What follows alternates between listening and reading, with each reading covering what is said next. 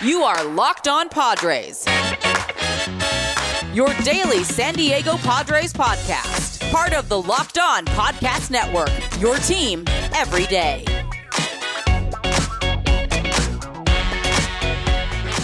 Greetings, ladies and gentlemen, and welcome to another edition of the Locked On Padres podcast, which is part of the Locked On Podcast Network, your team every day for Monday, June 14th. As always, I am your host with sometimes, occasionally, but certainly not always, the most, Javier Reyes. You might be familiar with some of my baseball related work at places like Baseball FYI, Friars on Base, or Off the Bench Baseball, or coming soon, Just Baseball. Check the link in the podcast description, guys. Or my more pop culture beat of things might be down your alley, perhaps, maybe, possibly, who knows. You can find that work at places like Nerdist, Mental Floss, Inverse Play, Discussing Film Credit, and more, and hopefully many more to come. But if this here Locked On Padres podcast, though, which is the most important part, you can check out and follow Twitter page for the show, which is at LO underscore Padres, or my personal account, which is at Javapeno, and that's spelled J A V I I P E N O.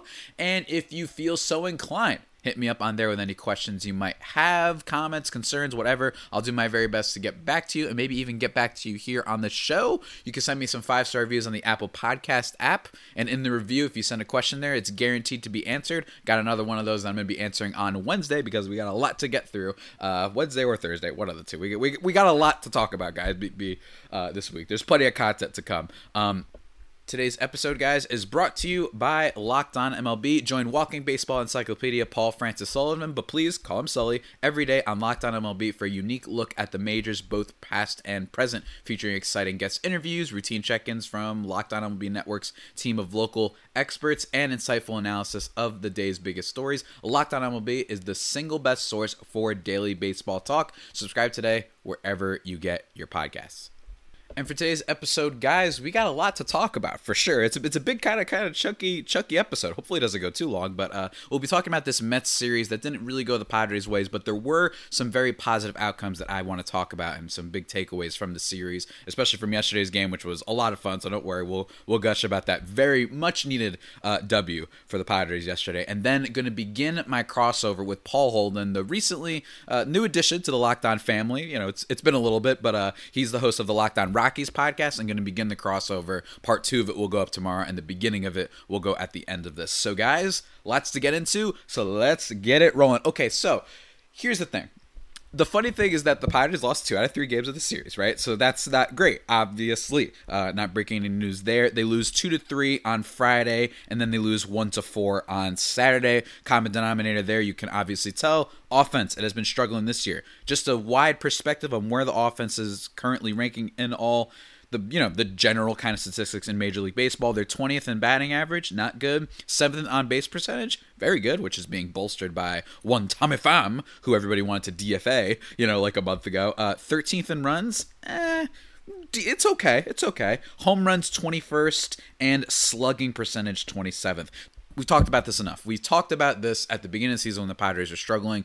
They're one of the worst hitting teams in baseball with with uh, runners in scoring position when you compare other teams, especially with kind of the batters that they have. Okay, so yeah, if you look up say the Mariners or the the Royals or whatever, like yeah, those aren't very good teams. But the fact that the Padres aren't doing well with runners in scoring position is not a good sign. I talked about last week why I think that Eric Hosmer and Wil Myers should be looked at more and stop blaming Jurickson Profar, who has been bad. Don't get me wrong, that guy I put out a tweet the other day. He's like batting 178 over his last 18 games. That's really really bad. But I do feel like to a degree it's Jurickson Profar. It's not like he's supposed to be a star player. Eric Hosmer and Wil Myers supposed to be those kind of uh, pillars of offense for the team. Not the main guys, but definitely kind of holding down uh, the fort, especially given that they are certainly getting paid a lot to do that, and they have not been doing that. And this weekend, they didn't do all that much either.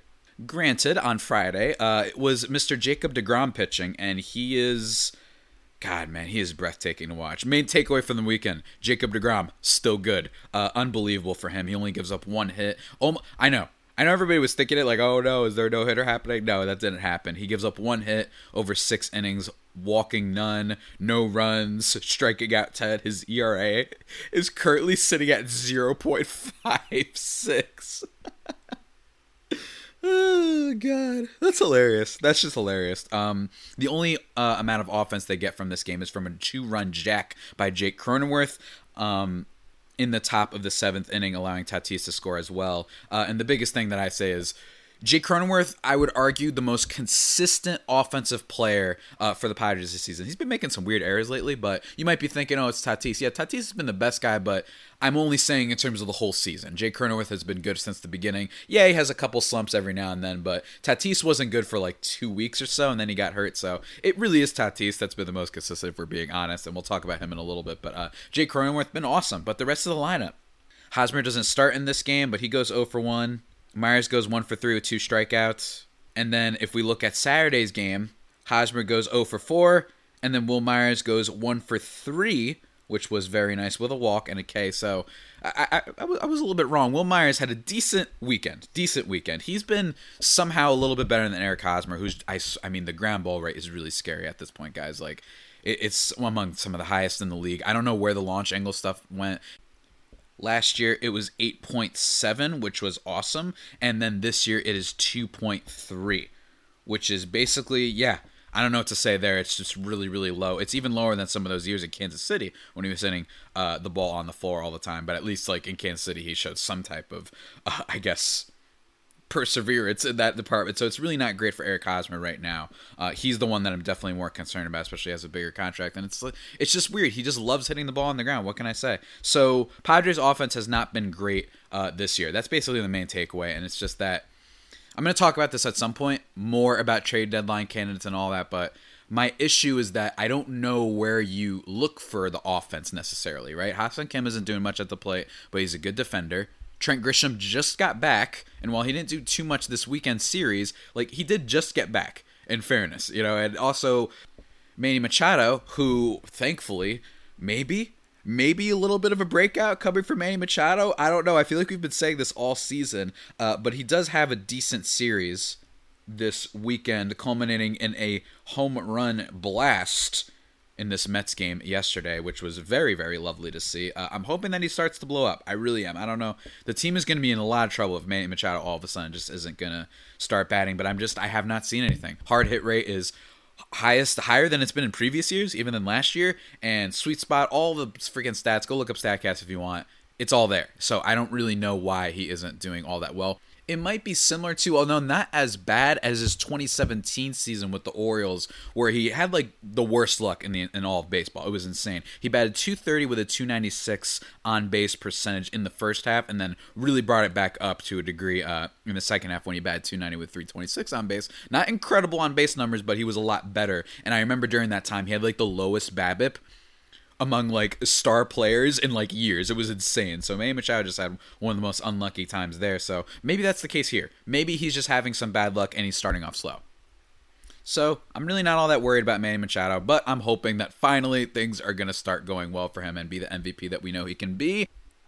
And also want to quickly mention uh, Blake Snell got the start on Friday's game what did he do? Did he deliver? Was he as good as his last start? No, he was not. He goes four innings, giving up five hits, uh, which resulted in three earned runs. He also walked three and struck out four. His ERA currently sits at a 4.97, whip at 1.47. He's just been terrible. Here's the thing, though, with that game, it felt like he was cruising for most of it. It really did. And then it just kind of he let up and you have the first time runners on first and second and then he allows a balk to happen, which was I mean, I don't know about you guys, but sometimes I just don't understand balks. And this time, even I knew that was a balk that Blake Snell did. It was like kind of a little bit of a miscommunication. I thought they think that he was going to throw over to second base or first base when I was listening to the telecast on SNY. Uh, I had to listen there. I couldn't listen to my boy Don this weekend because I'm on the East Coast, so it's blacked out. Um, and then as a result, the balk brings guys to second and third. And then Jacob DeGrom, who's just doing it all, who has driven in more runs than allowed runs this year. Jacob DeGrom. Yeah, I know. So he gets a big single there uh, to drive in two guys. And then they kind of take out um, Blake Snell. And I didn't. At 71 pitches, look, I know that he wasn't cruising through the game, but and I know, and in fairness, in fairness to Jayce Tingler, before I, I, like roast him or anything, which I'm not going to. I haven't had any negatives about Jayce Tingler really at all this year. I know that the bullpen has been elite, like it's been one of the best in baseball, right? So I get why you are so inclined to quickly turn there, but still at 71 pitches, I still think I would have rather tried to keep Blake Snell in. I don't know. And one last thing I want to say about Blake Snell is some people have been saying he might be mentally fragile and all these things, and he, he's a little bit like a little kid, and that he gets a little bit upset and he loses himself. I get it, he has that balk and all that stuff, but I just want to refrain from trying to make judgments on people's you know how they are personality wise not even personality wise but mental wise like the mental fortitude stuff i don't know that's just me that's just a soft spot for me and i often find that it's really let's not play psychologist i mean one this is a random analogy but i remember watching like hell's kitchen years ago right and i remember people were getting mad at this one guy because the team just lost uh like lost to the other team right they're in the break room and all that and they're upset and one guy's throwing stuff all over the room. He's yelling around, and then there's this one guy in the corner who's just sitting there, quiet, like smoking a cigarette or whatever. And then the guy who's throwing stuff starts getting mad at him because he's like, "Why aren't you freaking out? What the hell? Do you not care?" And the guy was like, "No, I just cope with things in a different way." And it just goes to show you that people deal with and act differently and we shouldn't use our own pre-existing biases or how our brains and minds work uh, to kind of uh, project on other people. We shouldn't assume that Blake Snell, that him losing it a little bit, looking a little bit flustered, was like he's mentally fragile now. It's like I, I I don't I don't necessarily know that. You know what I mean? And also guys who look completely calm, maybe they're losing it. You know what I mean? Maybe they are, and maybe vice versa. So I just want to refrain from all that stuff. I saw that going around a little bit on the Twitter sphere and whatnot. And granted, I know Twitter sphere could be a little bit of a weird echo chamber that doesn't actually represent real life all the time. But alas, I feel still felt like I should mention it.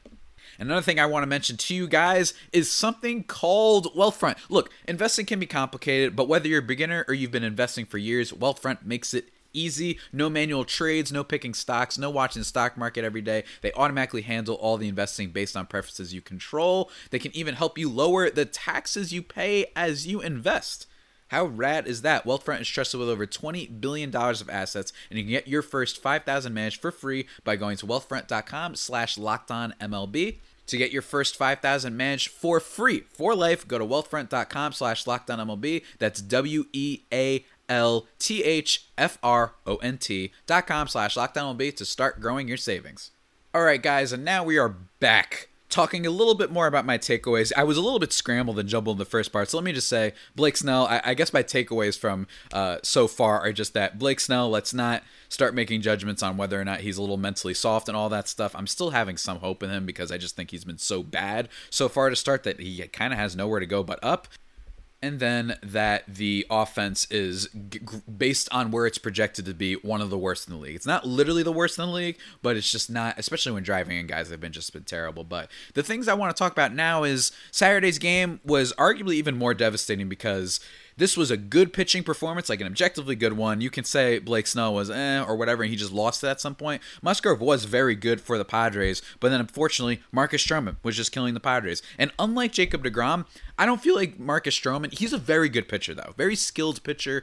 He kind of toys with you a little bit at the plate. Uh, obviously, very famous for his short frame and all that stuff. Um, Marcus Stroman goes six innings in this game, six and a third innings actually to be exact, giving up six hits but only one run, walking one, and striking out eight. His ERA on the season is 2.32, 1.08 whip. He's just been like a quality starts machine for them, going six innings, and it was tough to watch. It was very tough to watch.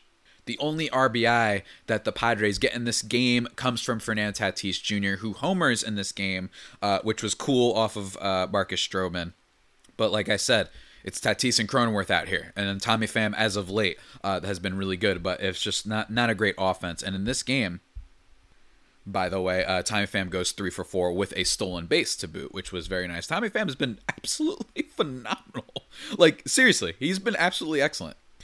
While it's only 11 games in June so far, he's batting 313 with an on base percentage of 476 and a slugging of 531. Wow, he even chipped in five stolen bases this so far this month. So the slugging's a little bit surprising. I'm not going to lie. I didn't think that he necessarily had that in him, but hey, I love to see. I love to see. I'm not totally confident that he's going to keep that up with all surges. I've talked about this before, but uh, love to see that from Tommy Pham. But back to the main discussion is I was talking about Joe Musgrove. He was good in this game. I forgot to mention six and a thirds innings, only giving up three runs on four hits. The four hits is the the most impressive thing. Walking one, striking out seven. Yet again, gets the loss though. He's four and six on the season, and it is peak example of why wins and losses do not matter. Okay, it just doesn't matter. He's been excellent. He has a 2.5 ERA this year. Like, are you kidding me? His whip is under one, 0.83, one of the biggest breakouts in baseball. So wins and losses doesn't matter. And to a degree, I don't really care when he gets a loss. Like I don't feel bad. I just don't think that that means anything. And I don't. I imagine that baseball analysts and scouts don't really think it means anything. Uh, but he looked good in this game. Does give up some runs. Obviously, he gave up three. Like I said, that's going to happen with with Joe Musgrove though. He gives up a home run early on in the game, a two run home run, bottom of the first inning, which was a really bad sign of things yet to come from Francisco Lindor, who I guess you could say was deep. Uh, he hits it to deep right center, absolutely crushed the ball. Um, big home run for him. I know he's been struggling, and I love him dearly. Uh, not going to lie. So, hey, if anyone's going to get a hit off a Padre, I appreciate if it's Francisco Lindor. Uh, but he gets the hit there, and he's pretty good for the rest of the game. He does have this fielder's choice thing with Dom Smith, but for the most part, that's what's going to happen with Joe Musgrove. The curveball is dangerous, slider, cutter, everything that he's got, but every now and then the off speed stuff, it does hang in there a little bit. So he's prone to those big one shot type of games. He's the type of guy that might go like six innings and give up four runs, but it might be on one hit. You know what I mean? Or uh, that's a little bit of a bad example. Two hits and then it's a, a big home run that, you know, kind of allows the three runs to score or what have you, right? Like he does not give up a lot of hits. He's been excellent. Um, and the last thing I want to mention also is in terms of the game on Sunday. Thank God that the Padres win this one. And behind the back of Chris Paddack, one of his best starts of the season, he goes six innings, giving up two runs on six hits, walking none. Very impressive, and striking out nine. His ERA on the year is 4.14.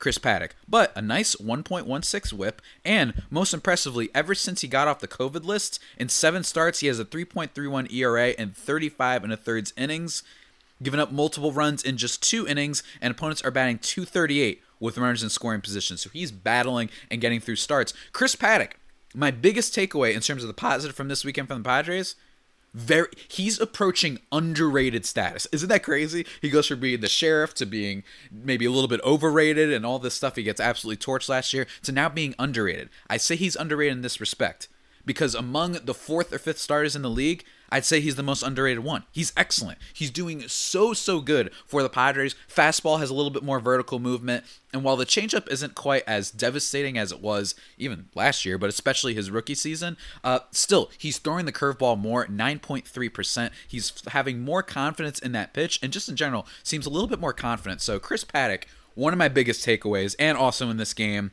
Slam Diego returns. El Nino gets a grand slam in this game. I already mentioned the Manny Machado home run. That comes right after it. A little reminiscent of the Cardinals playoff game. Uh, game two last year, where uh, Fernando Tatis Jr. they're down six two. They're not down in this game, but it's kind of a big moment, and he hits the grand slam, and then Manny Machado follows it up with a home run of his own. So that was really really fun. Uh, just unbelievable. Deserves a lot of praise, and I, like I said, the offense. I just it isn't good, but I genuinely, guys, this is, I'm going to say right now, I'm going to talk more about trade deadline targets for a while. I feel like that's going to be one of the common things for the next month or so. But this is a lot harder than last year. Last year was a little obvious. Last year it was like get a starter if you can, just get someone to replace Kirby Yates since he's done, and Emilio Pagan hadn't been performing well, which was Trevor Rosenthal. That was obvious. And then get a bat, but nothing crazy. This year it's like the bats that are struggling, you can't necessarily move them that easily. And there's a lot of guys on the market. People talk about Chris Bryant, which I've said ad nauseum on this podcast before, but with Tommy Pham performing a lot better, somewhat predictably so, do you really want to give up on that? Are you going to get that much an improvement? How much would the Cubs be asking? And also, are the Cubs even sellers anymore? Because I don't think they are. So that's what I'm saying, guys. That's that's my biggest impressions uh, of the the weekend, and I'll just count them down one more time to make it nice and convenient for you guys. Uh, offense still among some of the worst in the league in terms of driving guys in from scoring position. Um, Tatis and Jake Cronenworth have been and, and Tommy Pham have been excellent for a very long time, and Pham especially needs more credit for that. He's been amazing, especially for all the crap that we gave him early on in the season. And then Chris Paddack, one of the most underrated four stars in the entire league. He's been awesome. Already read the stats of how good he's been ever since coming off COVID. And what I like, one of my biggest complaints about him last year, fastball is too straight. It's at least got a little bit more movement, and he's staying in games. He's not exploding like he would last year. So love all that, guys. And now let me talk about some other things that I love, guys. I want to talk about Built Bars, guys. They are the best tasting protein bars around. All sorts of flavors from raspberry to coconut almond, and they have limited time flavors that pop up every once in a while. They're kind of like the Ben and Jerry's of protein bars, guys. Seriously. And also, since they're protein bars, they are healthy for you. Most of the flavors have 17 grams of protein, only 130 calories, only 4 grams of sugar, and only 4 grams net carbs. So go to builtbar.com, guys. What are you waiting for? Go to builtbar.com and use promo code LOCKED15 and you'll get 15% off your first order. Remember that is promo code LOCKED15 for 15% off at builtbar.com. Whew. And now, guys, let me talk to you about betonline.ag, the best and easiest way to bet on all of your sports action. Obviously, you've got baseball season, but you've also got the NBA, NHL, and all your UFC, MMA action. They've got you up to date on all the news, odds, and info that you need head to the website on your laptop or mobile device and check out all the great stuff and contest information, bonuses, all that stuff. Don't sit on the sidelines anymore, as this is your chance to get into the game as teams prep for their runs to the playoffs. Head to the website or use your mobile device to sign up today and receive your 50% welcome bonus on your first deposit. Remember to use promo code LOCKED ON. Bet online, your online sportsbook experts. And now, guys, we've been going really long, so let's just get right into it. Crossover with Paul Holden. Enjoy! Rock on Rockies fans, welcome back into the Locked on Rockies podcast. And we are crossing over yet again. Division rivalry matchup going on here. Rockies, Padres, and of course, who better to talk Padres baseball than the one, the only, the short haired Javier Reyes? We both got haircuts actually since the last Yeah. time that we did the show. We've both.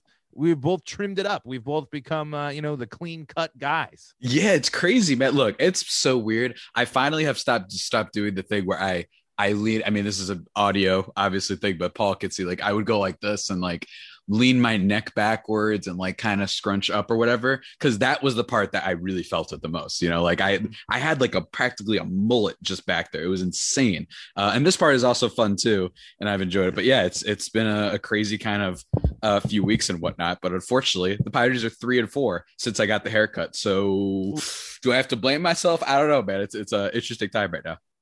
And I, I- clean. I had a, I had a wedding. I do the thing with my hat because I wear a hat all the time, and I always shake my Mm. head, and so it's like I keep taking my hat off to shake my hair, and it's like, well, there's no hair to, to shake anymore. And Yeah. That's with the Rockies record I have since the haircut. It's not that great. I know it hasn't been that great. Still haven't I think in general it's not very good, is it? No. no, in general, it's not very good, and they uh, are still they are still under six road wins as of recording this, as they uh, fell to the Marlins last night. We're recording this uh, the week prior to this uh, airing here, but.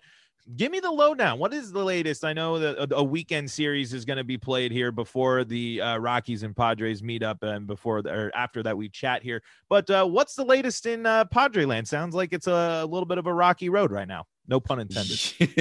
hey, you should hey embrace the puns, pun man. intended. Embrace the I'm gonna- puns. yeah, yeah. re- revert pun intended. Uh, well, yeah. So we're recording this on a Friday, so I don't know how the Mets series will transpire, but they've got this big series against the Mets in New York uh, this past weekend. By the time people are done uh, listening this Friday, Saturday, Sunday, and you know they split the last series, and it was fine. I mean, you basically lost to two of their best pitchers with Marcus Stroman and Jacob Demigod Degrom on the mound. So. All right, I'll take that. I'll take that kind of. But it's it's funny because the Padres offense has basically been one of the more disappointing offenses in baseball this year, probably just in terms of total steam team statistics. Like, yeah, they've got their guys. Like Jake Cronenworth has been good.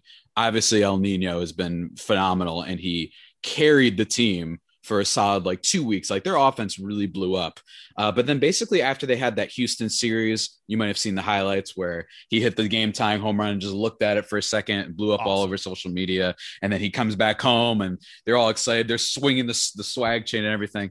Basically, ever since then, the Padres offense has been kind of pedestrian. And I'm not saying that it's like atrocious, but by their standards, it should be a lot better. Guys like Machado are struggling, guys like Jurickson Profar, and then Trent Grisham isn't in the lineup. Hopefully he's going to be back soon. He just played um, the other day in AAA El Paso a game and he let off for them. So rehab assignment. He should be back soon. And the team sorely misses him. He's been amazing.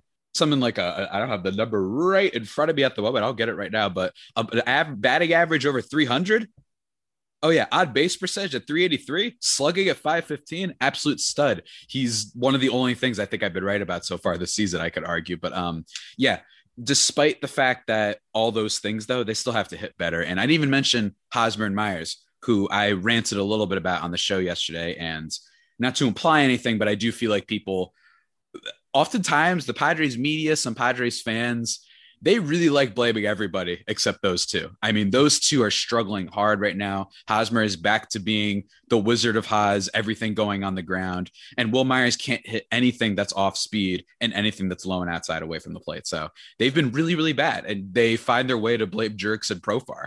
Now, I'm going to throw hands if they start blaming Manny Machado next. Now, I know he's been bad or he's been average, but still, I'm just, guys, come on. It's Hosmer and Myers are the real big guys. And that's part of I guess what the concern was heading into the season, which was those guys really broke out last year in a lot of way. Hosmer with the launch angle stuff, just becoming a home run guy all of a sudden, uh, like big time home run slugging guy, and then Myers just not striking out nearly as much. Hits like 280, slugging over 600. Granted, a small sample size, but he wasn't just hitting fastballs anymore. He was hitting all that off speed stuff. And this year it's been the opposite. So that was part of the concern is the Padres offense was so great but how much could it potentially regress if Hosmer and Myers go back to what they've been for most of their careers? Hosmer's super inconsistent, and Myers just playing kind of bad for most of his career. So that's where the Padres are at right now, I guess, Paul.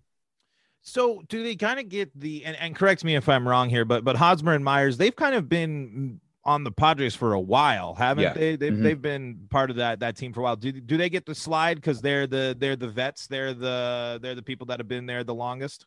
Yeah, I think there's a little bit of a vet thing for sure, especially because, well, actually, Wil Myers is the longest tenured Padre, which is freaking wild. Like, was at one point the highest paid Padres player in history, um, which is just wild to like think about. And Hosmer, he's been there for, with the team for three years. Well, three and a half, I guess, if you count last year. Um, now, so yeah, there is some veteran type of thing for them. But the thing with Hosmer is, I've always like, it's always a bad side when right when you give a guy a contract, almost everyone university is like, uh, right, okay, okay. I mean, he had a career here with year with the Royals his last time, um, his last season with them, and then he comes to the Padres and has been really poor. And his offense and bat and the ground ball thing wouldn't be as much of a problem if I trusted him as a first baseman, which I often don't. I don't think he's very good. I think that the Gold Gloves are a little bit of a farce in terms of maybe maybe he deserved them whatever. I don't know what the position was like back then. Maybe he was just the best of what was available. But in terms of just it, it, it, makes people they don't realize i think you know you, you when the pirates are playing a team and i listen to other broadcasts they play the rangers